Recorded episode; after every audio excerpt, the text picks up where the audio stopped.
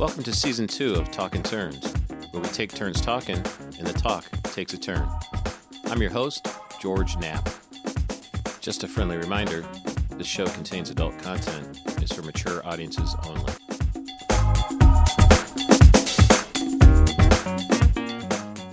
Hey, Devin.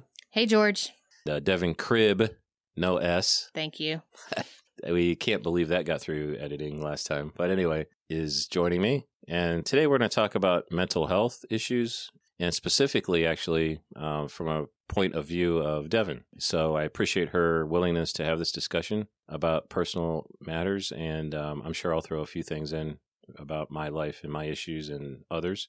So here we go. What message ultimately, like, what's the overarching message you want to send through this podcast? I think the biggest thing I want to get through to this is that people with mental health are just normal people. Most of us are just trying to live life just like everybody else is. And there's quite the stigma. And we're not all the crazy people and things that the movies and the news and everybody makes us out to be. And we're just, we're struggling just like everybody else, you know? Um, and I think even neurotypical people are struggling just as much as we are sometimes, just with different um, different things. But I don't think I think what I am just trying to get across is that mental health people with mental health issues are normal. I mean, Yeah, I we should be treated as such.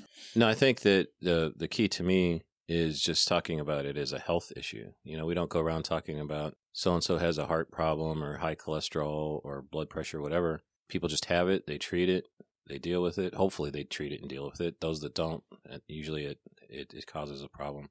So it's the same thing with ment- with quote unquote mental health, in my opinion. You know, if you treat it, you're being responsible, and if you don't treat it, you're not being responsible necessarily. But I mean, to me, they're one and the same. So I do appreciate it. For starters, I wrote down some questions just to get us rolling. Okay. How would you rate your average mental health today versus five years ago and 10 years ago? I mean, you've indicated to me off uh, mic that you've kind of worked, been working on these issues for a while. So, so how are you doing today versus five and 10 years ago?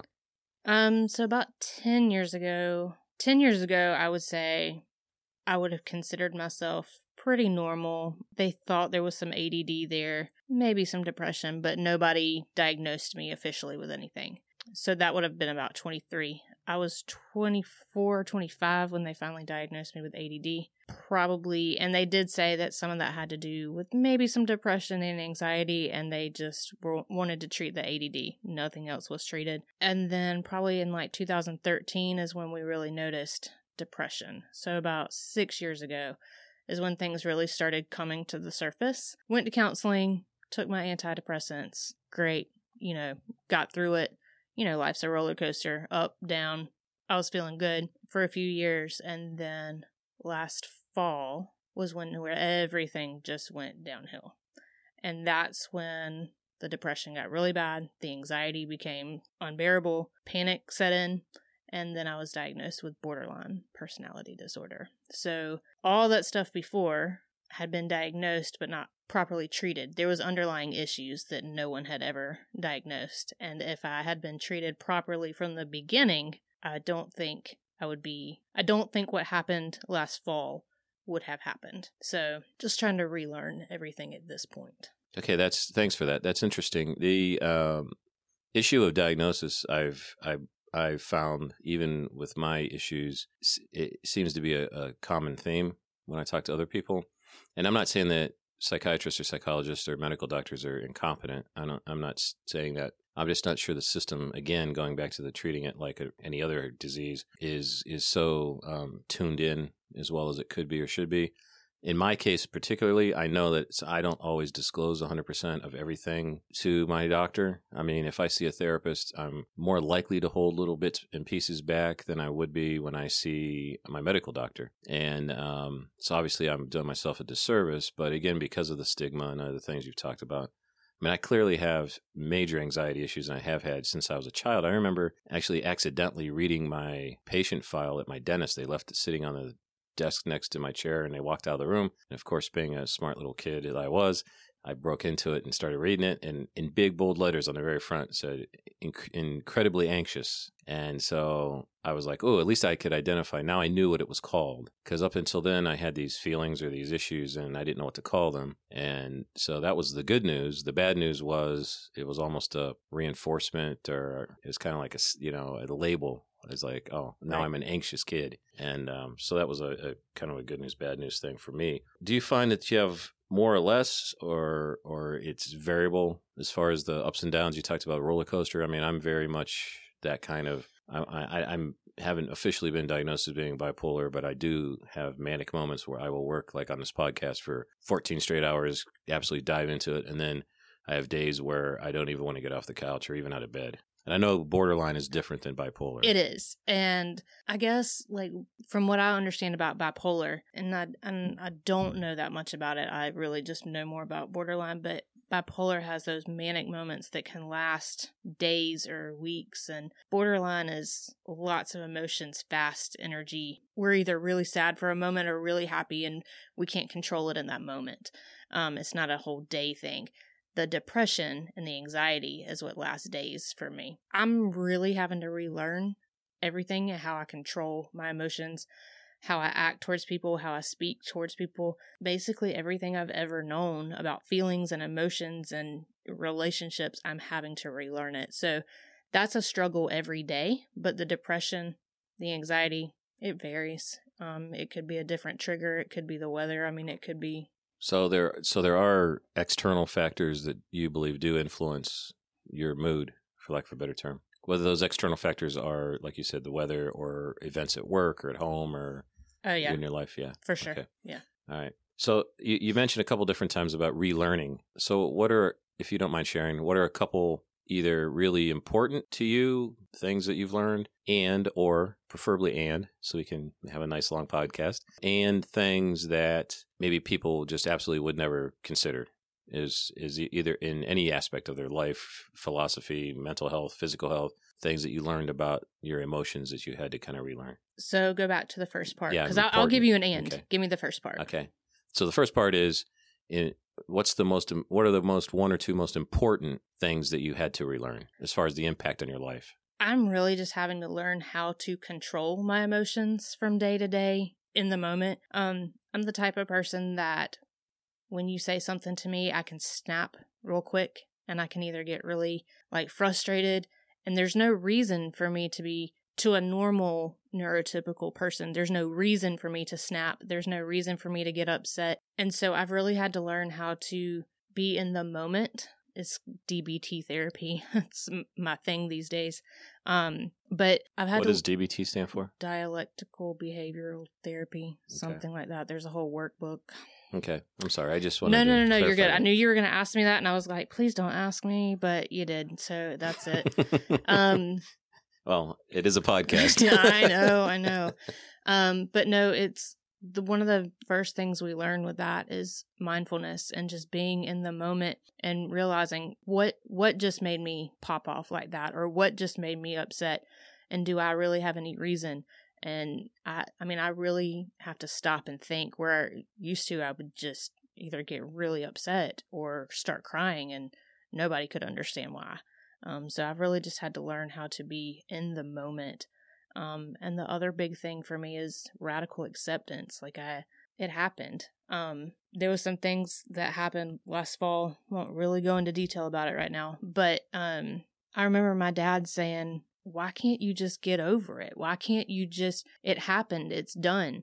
And it, to a normal person that doesn't suffer from this, you can just move on. It happened life. I couldn't do that. And I would hang on to everything and just replay it over and over. And I would literally just drive myself crazy. And I just, I couldn't stop. Like it, it was this obsession almost. And Do you? Um, and I don't want to make this about me, I, as I, I may always make everything about It's all me. good. But and, but I can't help it. It's part of my whatever my issue is. But I find myself. It's shocking. I'm going to be 56 years old soon. I find myself reliving embarrassing moments from seven years old, 15 years old, 30 years old, last week in an obsessive kind of replay fashion. And, and I don't think that's normal. Because I've never really tried to research or to discover it. I never talked to a therapist really about it much. But I, is that something that I don't replay it in my head. I When replay it, the feelings? Like I feel the embarrassment. When it I don't see happened, event. Yeah, it took me a long time to just get, over it. Okay. But once I was over it, I don't I don't even remember. Yeah. And then, in fact, I was telling somebody last night, you know, it's been about 10 months since like my breakdown. Mm. Um, and they were asking me if I remembered it. And do I? It's blurry, but I don't. I remember pieces of it. But I think sometimes part of that just, I think you put some of that away just so I, I, I think so I've can put, function. yeah, I think I've put some of it away so that I'm not obsessing over it like I was. Yeah, yeah. I mean, I, I think everybody, whether they consider themselves to be to have their shit together or not, or somewhere in between, I think everybody compartmentalizes. I think that For life sure. is not trauma free, and so people just say, "Okay, we're not. We're just gonna skip that part." You know, and erase that, edit it out, move on. You know, Right. selective memory almost. So the the second half of the question was, what are one or two things that you learned that people wouldn't maybe people would be surprised to hear about that they may not have ever considered as part of their mental health or their well being that you've learned to relearn. I think that, and I've had this conversation with some of my friends that don't suffer from any mental health. And when I explain things to them, I really don't know that if I've, I've learned things that are, you know, what you said, you know, that normal people don't consider. I don't think I've really thought about that way. When I say things, I can't pinpoint one thing. They're just, they're just like, oh my God, you suffer from that? Like, it would never occur. And I- I can't pinpoint because I borderline has nine characteristics to it. Okay. And to be considered borderline, you have to have five of them. Well, I have Okay. seven of them. Okay. Um, and so to me, it's just one big thing. Like, and to me, it all kind of rolls together. Okay. So I don't really know how so to it- explain that. To So it's kind of like the you know the the saying about we don't we'll never fully understand the universe because it's like a fish in a fishbowl that you you don't know what behaviors, thoughts, or actions are um, are quote unquote normal and which ones are because of the borderline personality disorder because they're all part of you and they're integrated so there's really no there's no effective mirror for you to understand Right. the difference And between I- yourself and yourself without Right. And, Yeah. you know, personality disorders, you can't diagnose somebody with a person personality disorder until they're an adult because Mm. you have to go through all that kid stuff to Right. weed all that out. But for as much as my adult life, like I've always been like this. This is just it's some- part of who you are yeah, right? and when I I just live with borderline, that's what I tell people. Like I don't feel like I suffer from it. I just live with it, and I'm Devin, and I have borderline. That's just who I am. So Yeah. I mean, I, I kind of get that. I mean, because I, I have some odd thoughts and behaviors, and I used to beat myself up a lot more than I do now over them. And I think accepting myself first was a big deal. And then, secondly, asking other people to accept me, not accept me as far as excuses. Like if I hurt somebody or do something wrong to some, I mean, that's, yeah, I can't say, well, it's not my fault. I'm, I've, you know, I'm, I'm depressed. But I can at least say, look, you know, if you, you think I'm acting weird, there's a reason I'm acting weird. right, It's not I'm acting weird to be weird. I'm uncomfortable. I'm, you know, I was having this discussion with my daughter a couple months ago about, you you know, we were somewhere and I just like wanted to leave, and she's like, "What's going on?" And I'm said, uh, "This is this is what anxiety is." right. I said, "It might not make any sense to you, but I feel right now that I need to leave this space." It's and really so to say that to her, and she had this look on her face, like, okay, I'll accept that because you're my dad and I love you. But the, um, you know, that's something I wouldn't have done even a year ago or two years ago. I'd have just either sucked it up and been dying inside, or I would have left and everybody would have thought, "What's the fuck's his problem?" And I would have said, "Well, you know, I'm just an asshole, whatever." I would have joke, you know, kind of shirked it off as being, "It's all on me. It's not your problem. Just what you know, whatever." right. and now i'm learning to give myself space and to share that with other people and say you know i'm i'm anxious and i'm just going to go I it's funny that you say that because I remember the first time I was ever really anxious and I chalked it up to just being claustrophobic. It was Easter Sunday and we were at church and it was packed. And I my mom had I we go to Central in Florence. And so we always sat up in the balcony. And I usually like sitting on the end because that was like my safe way to get out. Well, that Sunday I was like sitting in the middle and I just freaked. And I remember telling my mom, You have to switch places with me. I cannot be sitting here. And that, looking back now, that was anxiety. That was not me being claustrophobic. That was just my anxious. But I was in high school. And so, you know, there was, I didn't think I was anything. I didn't think there was any anxiety, any depression, anything. Um, and so things make more sense now. Things that I've done, you know, in the past make a lot of sense Mm. um, now. right. that I you understand yourself yes. more, right? Yeah. Yeah. So it's- so there's a combination of self-discovery, a combination of self-acceptance, a combination of actual therapy, whether it be pharmaceuticals and or um, you know other forms of therapy that uh, you've integrated all of that kind of into becoming who you are this moment. Right. Because the Devin I know, okay, isn't a Devin that would that would that has severe emotional swings. That it is a Devin that um, always appears to be in control and calm, and that doesn't. And that's just the Devin I know. Right. So it's this is an interesting discussion for me. You know, I mean, we're not that close to friends. We're friends, but we're not close. But you know, it's it's kind of interesting to hear you talk about yourself because it's uh, almost like you're painting a portrait of yourself, and I'm looking at that portrait and saying, okay, I don't recognize this, Devin. Right. And Not that I really want you to like lose your shit on No. me or anything, but okay, it's not an open invitation to like start, you know, I'm reach across gonna- the table and beat the shit out of I'm, you. I'm not gonna like. I'm not gonna beat the shit out of you or anything. Um, that is one of the characteristics I do not have a borderline, which is extreme anger. I'm not an extremely angry person, but a lot of people that know me don't see the side of me. Mhm. Um, I'm what they consider high functioning borderline. right. Um, so I am in a group on in one of the social media things, you know, good old Facebook, and Yay. there's about 14,000, almost 15,000 of us in there.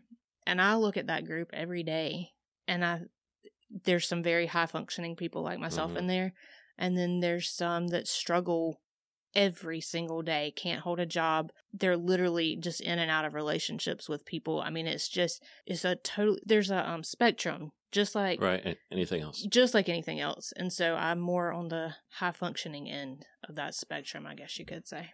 So a lot of people, when they hear borderline, they're like, what? Yeah. Yeah. Because I know I've had people in my life that were diagnosed as, with borderline, and I didn't really learn uh, much about it. And actually, you've taught me every, almost everything I know about it, to be honest. You know, looking back and realizing that they were and that they are in some cases, and they had certain characteristics that you don't have. So, that, you know, I'm kind of looking, like you said, there's nine elements and you have seven. And so it's, it's just, I just found it, find it interesting, but there is a spectrum. I mean, there's a spectrum for everything, even autism. I mean, Right. there's some behaviors that, you know, sometimes I think, you know, to me feel like I'm like slightly autistic because of the way I process things. But I don't know. I've never been tested, and I don't know that at this point in my life I'm going to be. I Right. don't know if there's even any point other than just curiosity. It's kind of like doing a DNA test or something, Right. or whatever. Yeah, it's it's it's, and I think that's also a problem with mental health is that um, I'm not saying it's harder to be a high functioning person because that's that makes it sound horrible. I can't because there are people that can't literally can't get out of bed in the morning. And I do But have those mornings. But when you're a high functioning person, it's kind of like, well, you have a good job and you have this and you have that. It's even like with alcoholism and other other addictions. I know people that you know have other issues um, besides anxiety, depression, and whatever, and they're high functioning, and so people are like, well, they're you know they're, they're doing pretty good, and it's like, well, you think they're doing pretty good because of their outward behavior and their outward appearance, their material possessions, the ability to hold a job for longer than two years, but you don't know what's going on inside. And that's another thing I guess I've really learned over the years is that you don't ever know what's going on in somebody's head. Right. And that ability to hold a job is one of the things that when I was first, it took a lot to get this diagnosis of borderline. And I'm very thankful for the therapist that I have because he is very knowledgeable of this and he took it very carefully and did what he was supposed to. But, um, one of the things we talked about and kind of threw everybody off was that I don't have that sense of self. And a lot of people that don't have that sense of self can't hold jobs or anything. I've been at the same place of employment for eight years now, and that threw people off. But my hobbies or things I find interesting for a while, I'll do that. and then I'm like, eh, I'm done. I'm bored, and I want to start something new. Where you know my sister can do puzzles. She's been doing puzzles since she was little. Like that's a stress reliever for her.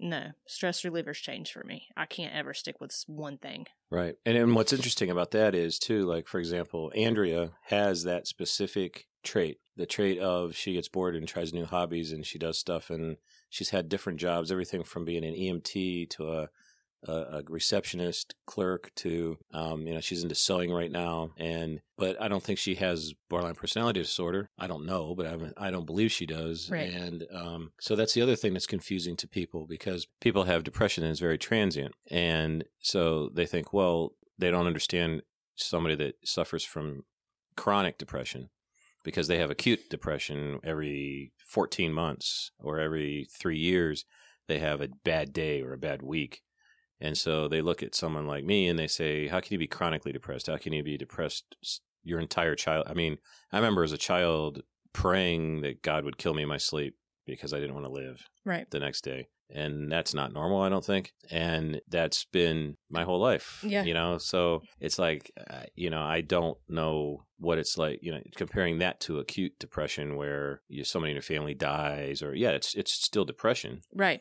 and you may even still need some help to get through that hump but you know it's, it's a difference between you know breaking an arm and having an amputation Right. almost you know Yeah. um and and so that also I- also i think adds to some of the the stigma because somebody's like well you know my dog died and i was depressed for two days and i got over it so why can't you just fucking get your shit together Right. And and, I think that was and that's with like my so dad. unfair Yeah, know? and and and I love my dad to death, so I don't want anybody to think that, that that's just what I'm getting at. But he could not understand when I broke up with my ex why I just couldn't get over it. Mhm. It happened, Evan. It was uh, everybody breaks up.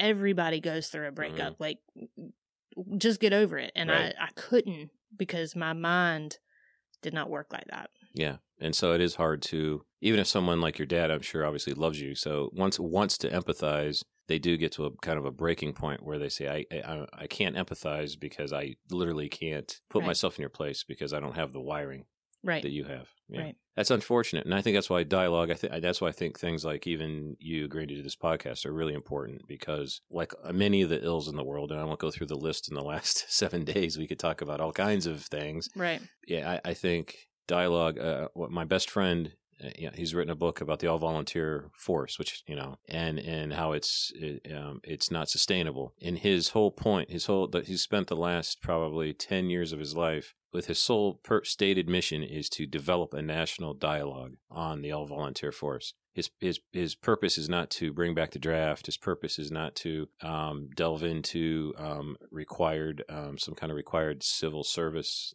you know, when kids turn 18. He doesn't have an agenda. His agenda is purely stated as being an, a, a national dialogue. And, you know, it's it's happening in small isolated groups, but it's really not happening on a national level. Right. And you could say that about everything from racism to gun control to misogyny and sexual assault. Um, we're we're we're just not talking about stuff Right. and and I think that part of the power of speech is is things you know there's a there's a saying that says you know the the best antiseptic is the light bringing things out in the light of day and I think it's true eventually if people talk about things enough you know actions matter but the the dialogue is important too Nobody wants to talk about the hard shit. yeah Yeah. And if it doesn't fit on a bumper sticker it doesn't it's not as political right. you know. And um you only have a few people that really want to talk about it.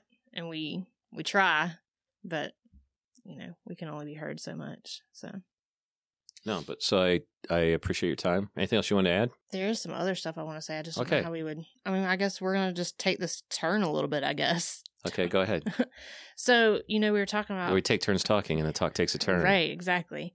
So earlier, you know, I was kind of explaining my timeline of how everything happened. Okay. And when I was diagnosed at 24 with ADD or ADHD, it's from what I understand, it's all ADHD now. Um, and I could be wrong about that, but don't quote me. When I was diagnosed with it, my mom couldn't understand where was this, you know, I told her in college that I struggled trying to study and stuff and nobody could understand why I wasn't diagnosed with it as a kid. Well, the doctors explained that I danced and I was so active that I burned off all that extra energy. I burned off the anxiety, the depression. Like I just, I was active and kept it off. And then it was when I got to college and I stopped being so active that everything started settling down and settling in. And that's when everything started coming to light. I found that kind of interesting. Have I been working out lately? No, and you can look at me and you can tell whatever. But I when I do work out, I can tell that I feel better. And people say that all the time. They're like, "Just get up and go take a walk." First of all, don't tell me to get up and go take a walk cuz sometimes I'm so depressed I don't even want to get out of the bed and that pisses me off more than anything. Um, it's a big thing for me. I can't stand it. But, you know, I do have my days where, you know, you were talking about when you're just so depressed you can't get out of bed. I have those days. Had one last week, woke up in major panic attack, anxiety blanket to the rescue. Um, best investment ever, by the way. um, but I think we all struggle and it's it's just weird how my mental health issues came to light like it never really made sense. It all happened as an adult, but looking back, it all makes sense and what led up to it. And I think what drove me crazy for the longest was a lot of borderline people, people with borderline are diagnosed with it because they had a traumatic event in their life as a child. So PTSD or violence or assault or they lost somebody. I didn't have any of that as a kid. So for a long time I struggled with that. Like, where did this come from? And I was getting frustrated with myself. And then it hit me one day. As a kid, like my feelings were never validated. Like if I would start crying or I would be upset, nobody would say, I understand that you're upset. Or, you know, I there you have a reason to be upset. It was always, you don't need to be upset. Stop crying. Stop. And it took something just clicked one day and I was like, "Oh my god, I've never been nobody's ever been valid. Like I've never been validated. You were never given permission to Oh, be right. quote unquote human, normal, Right. whatever the term you might want to use. And- right? I love my parents and it's nothing against them. Every no parent is perfect. parenting is hard. I will- right. I, and can. I can from what I under from from what I hear, it's hard. Um, and my counselor and I talked about this, and my family and I talked about this. Like nobody's perfect, and I was the oldest kid, so hello, guinea pig. Um, but you know that's Some would argue the oldest kid gets overparented. I mean, I'm the baby by a stretch because I was a mistake. So I'm just the opposite. I was I'm- was more feral, but I mean they were learning you with know, me. yeah, um, right. You know, and like you said, it's not. I mean, it's easy. It's very Freudian, and it's kind of whatever to to say. uh, You know, everything's ultimately our parents' fault. Well, I have a lot of bad memories from my parents. I also have a lot of good memories from my parents. right? but I think that you know p- parents for the most part do the best they can, Right. and I think certain psychological characteristics manifest themselves because they do, and and it's not about the blame; it's about the discovery. And I think the thing that impresses me most about you, and I think I might have said this on one of the other podcasts we did, but it, it's I'm, I'm very sincere when I say this, is that you've come so far in your life, and you're so much younger than me. I'm so jealous of you, not in a negative way, in a Right. silly way Right. but I'm jealous of you because you're so really working. It, it, it- I can tell just by looking at your face right now. You're you're working really hard on being the best you you can be and embracing yourself as much as you can, and and it, it makes me happy. I'm smiling. I mean, people He don't is. believe it, He but really you can please say yes. It, um, it it makes me like the fact I haven't I haven't done a podcast in weeks, and I've been jonesing to do one Right. and um, this reminds me why I want to do podcasts because of this feeling I'm having right now, this euphoria Right. um, around the fact that you're teaching me things, you're teaching our vast audience things, and um, and I'm sure, like we talked about uh, on the instant message, you know, you're is there's some catharsis for you as well by Right. just talking about it. Yeah, and it is like it's very it is very cathartic for me. You know, some weeks I, I have therapy every week, but some weeks I just can't get there. And so, hello, this week I didn't go. So, George, this is my therapy session for the week. Sorry. That'll be $120. uh no, my copay is th- my copay is 34. So I'll take 34 or a Um, bottle or a bottle of vodka. Hey, I either mean- one. You know, you were talking about parenting and how it's hard and parents blame themselves. And I will say that when I first called my mom to say, I was in in a way I was excited because I was like, I get that like finally somebody is understanding what's going on with me. I was like, Mom, I have a diagnosis. And she's like, Okay. And so I told her and she was like, So what does that mean? I said, I don't know, but I'm going home to research this I only know what he told me. And um, I think she started looking into it and she started blaming herself. And for a long time, she didn't want to talk to me about it, but I had to explain to her, this is not your fault. Like, I don't blame you. This is a lot of me. And so that took a lot of talking. Um, she and yeah. I had to do a lot of talking with each and, other. And, yeah. And, and there may or may not, depending on which disorders we all have, there there's definitely are um, genetic predispositions. I mean, so you know, and just like like we talked about before, regular quote unquote regular medical stuff, right? Cholesterol, heart disease, you know, whatever that you're genetically predisposed. I, I firmly believe you're genetically predisposed to certain uh, mental health issues. I mean, I remember my grandmother was was definitely depressed. She also had anxiety attacks. She used to call them spells. Right. You know, back in the day. Yeah, back old. in the day. I yeah. Mean, she when I was a kid, she was in her mid nineties. Right? right. So, and she'd say, "Oh, I'm having a spell," and she would sweat, and she'd get up and get out of the chair and leave the room because she needed space. And then when I first realized I was having panic attacks when I was in my twenties, I would sweat and I would want to leave the room. And I and it, it and one day it clicked with me. It was like wait a minute, I'm acting like my grandma. Right. And everybody thought she was quote unquote crazy. And right. she wasn't crazy. She was having a fucking anxiety attack. Right. And they didn't have Xanax when my grandma was alive. And they didn't have significant therapy right. for, for PTSD and other things, you know, that I'm sure she suffered from because she had a lot of trauma in her life. You know, that, that that's also part of it. And so parents feel guilt, not just mm-hmm. from passing down or thinking they might contribute to your mental health from their behaviors as parents, but also they pass their genes down. But right. then again, that's the way babies are made. So right. you can't right. you can't not have you know we we all want you to be here. So right. we would rather you be here and right. have whatever issues you need to deal with than exactly. not. So you know that's kind of my thing with parenting. It's kind of like well, okay, yeah. But I also raised you, fed you. You know, you're alive today, and so. And I told my mom, are, and I said, you know, I said, look though what you raised. Like I'm 33 years old. I bought my own house at Mhm. 28.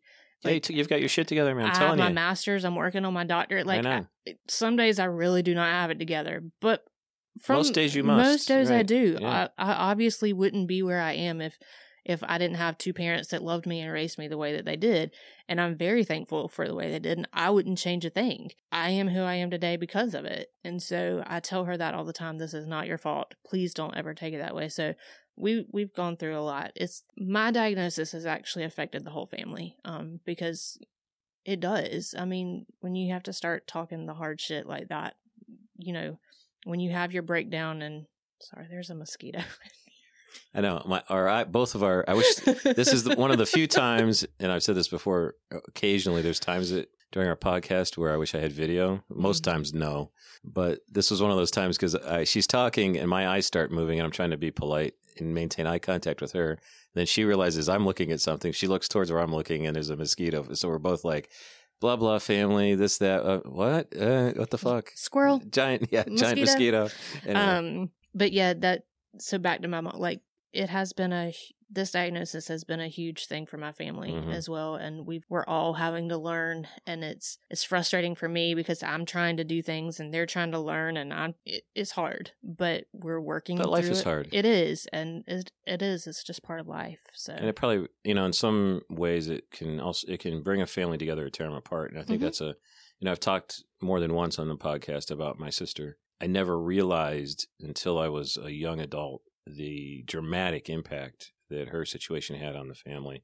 And when you're a kid sometimes you just accept things as they are. Right, you may even know they're fucked up or different or sad or whatever but you're i think you're you're more pliable Mhm. you know and then when you become a young adult you're struggling with so many things from hormones to adjustments to lack of unconditional parental love at least you feel that you don't have it you most of us still had it but, Right. you know. but then you start to realize these adult things those difficult things you're talking about and, Right. and it was always the elephant in the room and we never discussed it my parents are both dead and we never had a serious discussion as a family about the dramatic impact my sister's health had on the entire family Mhm. and I don't think it, you know, it didn't have, wouldn't have had to have been a pity party, but I think it would have helped our family significantly right, had we spent even even a weekend retreat or an afternoon or some amount of time just again going back to the dialogue thing, just saying, well, you know, how has the, you know, because I, I think we just all assumed that it affected each us, and we assumed that things about each other but we never we, we just never discussed them. And so Right. there's always that mystery of well did did they care? Did they not care? Did that is that why they acted the way they did? Or it has nothing to do with the way they acted they did way they did or I'll never know. Right. you know I'll never know and it's unfortunate. So I think your your parents and your sister that's all you just have the one sibling right? Yeah. I think they're fortunate to to it may be tough but I guess if they're listening to this I would just say uh, you know good on you. I mean Mhm. for for for bringing it out in the open and the four of you kind of working through it together. Right. I think that's awesome. Yeah. Um, it has not been easy, that's for sure. And I'm it, sure And not. it took a while to even start the conversation, but we're getting there. That's good. That's Yeah. good. Well, nothing worthwhile is easy. Right. Exactly. So, And I sound like the old man that I am. yeah, you are the old man, George. I know. Yeah. So, All right. So what are the seven? What what are the nine and what are the seven? Do you mind sharing that? Yeah, let me pull those up because I I like the part where you don't beat the shit out of me. So that's cool. I don't know if that's the path you wanted to take, but No, we can take that path too. I actually was going to bring it up to you. Um, the nine symptoms of borderline personality.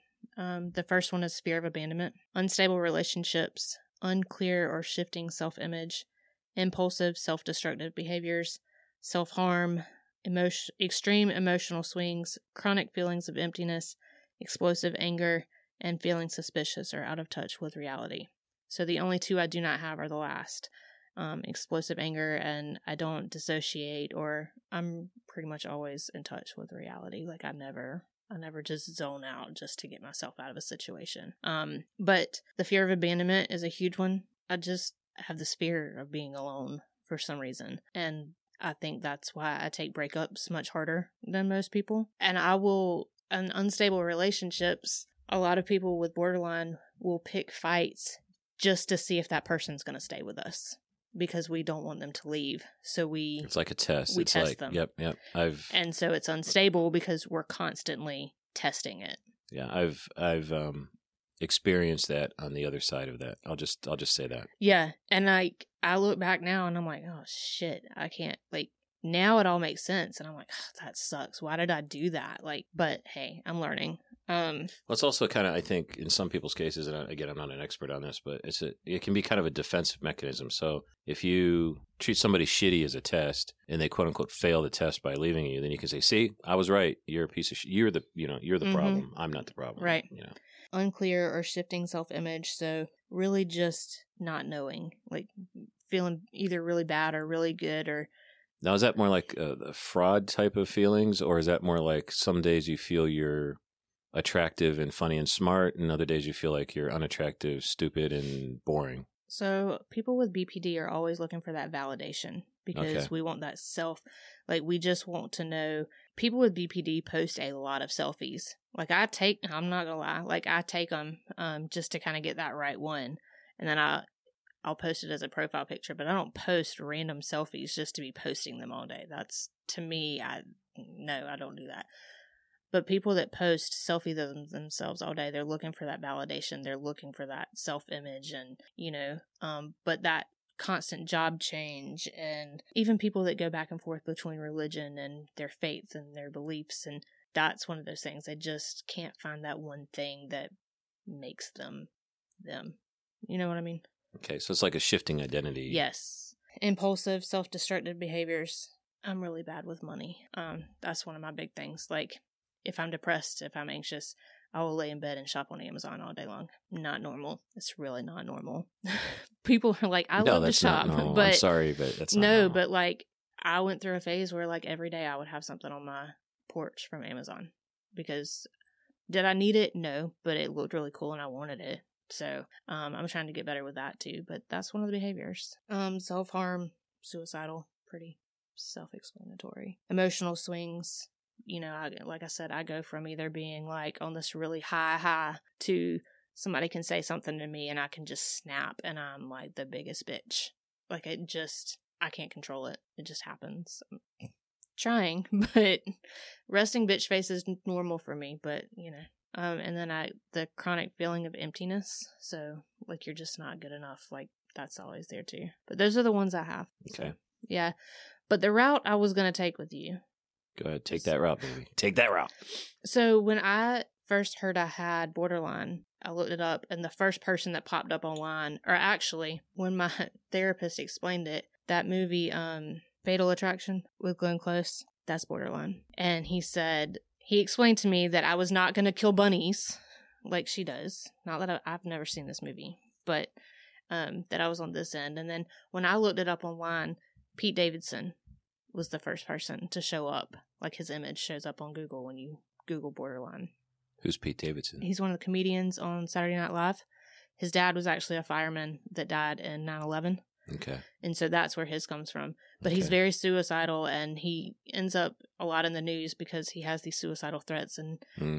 um and he dated like Ariana Grande for like two or three months before they were engaged and then they broke it off and So it was like, you know, flat. So these relationships are very, like, you know, um, meteoric. right. Really burn really hot and then poof, Right, gone. Right. And so when I thought borderline, I was like, everybody thinks Pete Davidson and suicidal. And yes, that is part of it, but that's not all of what we are. Like, so I just, that's something too I want people to understand. We all have different traits. Like, I don't present like he does. And he's not going to present like the next person does. And so the media really screws that up for us because Yeah. everybody hears borderline and automatically thinks, "Oh, you're just the suicidal person." And Yeah, I mean, when I when I hear borderline, I typically think, and this is why when you and I first started speaking, I was, I wouldn't say skeptical. I'll say skeptical Mhm. because the two people I'm very familiar with that have been diagnosed with borderline disorder, the thing that sticks out most about them is their incessant anger Mhm. at every each and everything. And and explosive anger for stupid, what I believe are stupid reasons, Right. you know, and um, so that's uh, you know that that's a tra- something I've never seen in you, right, and you and you're you're not going to. and thank you Yeah, and you're welcome. You know that's why I was kind of trying to put the pieces together and ask you a lot of questions, and you were very Right. forthcoming, and I appreciate that. Mhm. And you taught me a lot. So, and again, too, that's just like the the the bigger difference too. I think between physical health and mental health is that mental health does present itself into the real world, Mhm. and you can't necessarily control it. So, Right, like I have high cholesterol, but you can't tell that by looking at me. right, I mean, you could probably guess it based on my age and the fact that I'm overweight, but there's probably guys my age that are more overweight that have normal cholesterol because it's partly due to liver enzymes and all kinds of other shit. If I lose my shit or if I'm so depressed I can't move, you can, that's not something I can hide very Right. readily. It's know? like when I wake up and I have a sore throat and I'm running fever, I call in and I have a sick day. Mhm. But if I wake up in a panic attack, which is my panic attacks usually happen first thing in the morning because I just wake up and I'm triggered by things and Mhm. that's when it happens. It's really weird to call work and say, I'm going to be late. I have to get through this. Yeah. But I will say that Sorry. I will say that since I've been diagnosed, um, and it is known in my office, like I can call and say, I will be there, I will be late, but I'm having a morning. And they Right. get that with me. And they, I mean, we've just made it very clear. It's everybody knows that if I'm late and running late, that that's what's happened. And it doesn't happen often. It would be nice if society at large approached those issues that way. It would be nice if you could have a day because of anxiety. Because yeah, if if if I call off and say I've got you know my st- an upset stomach, quote unquote, or whatever, everybody's like, yeah, sure, fine. You know, we don't Mhm. want it. Stay home. Mhm. But you know, I I, I get it. People that people would- joke around. They're like, "Oh, I'm going to take a mental health day," and I'm like, "But I do have to take Yeah, those. Like, right. they're they're real." Right. And I've been told before, don't talk about your borderline to people. That's going to keep you from getting jobs. First of all, that's illegal. Mhm. People cannot not hire me because I have a Right. mental health condition. You're right. I wish society would just treat it like it's normal, you know? So We'll get there someday. hopefully by the time I'm like 90 and I'm got And then you're batshit and. I've got de- and I've got dementia because right, I'm right, crazy right, anyways. Yeah. So yeah, yeah. yeah, Yeah. They'll be like, guess what? And you're like, every day's a mental health day now, Right. bitches. Right. Like when my grandma had dementia and she had the UTI and she was seeing the chickens on the ceiling, like they're just gonna say, "Oh well, Devin, she's crazy anyway." So yeah. yeah, mm. that's what I have to say about mental health. I think that covers everything I wanted to talk about. The end. No, and they lived happily ever after. yes, with their crazy brains. Yeah. Yeah. Cool. All right. Well, thanks. Like I said before, I really appreciate your openness and your willingness to have this discussion. And I hope that somewhere, somewhere, the right person hears the right thing at the right time. And um, our little tiny podcast with our just few dozen occasional listeners maybe can make a difference. So I I, hope so. appreciate that. Yeah. Thank you. Thank you. Thank you for listening to Talk in Turns. Music's been provided by Mr. Scruffy. Some photography's been provided by Photographs by Andrea. Please visit our website at www.talkinturns.com. That's www.talkinturns.com. Talking Turns is copyrighted. Any use of this material requires the expressed written consent of George Knapp. Opinions expressed on Talking Turns are solely those of the speaking participants. These opinions do not in any way reflect the beliefs or opinions of our sponsors, associates, employers, or other individuals associated with this broadcast. Again, thanks for listening and be kind to yourself.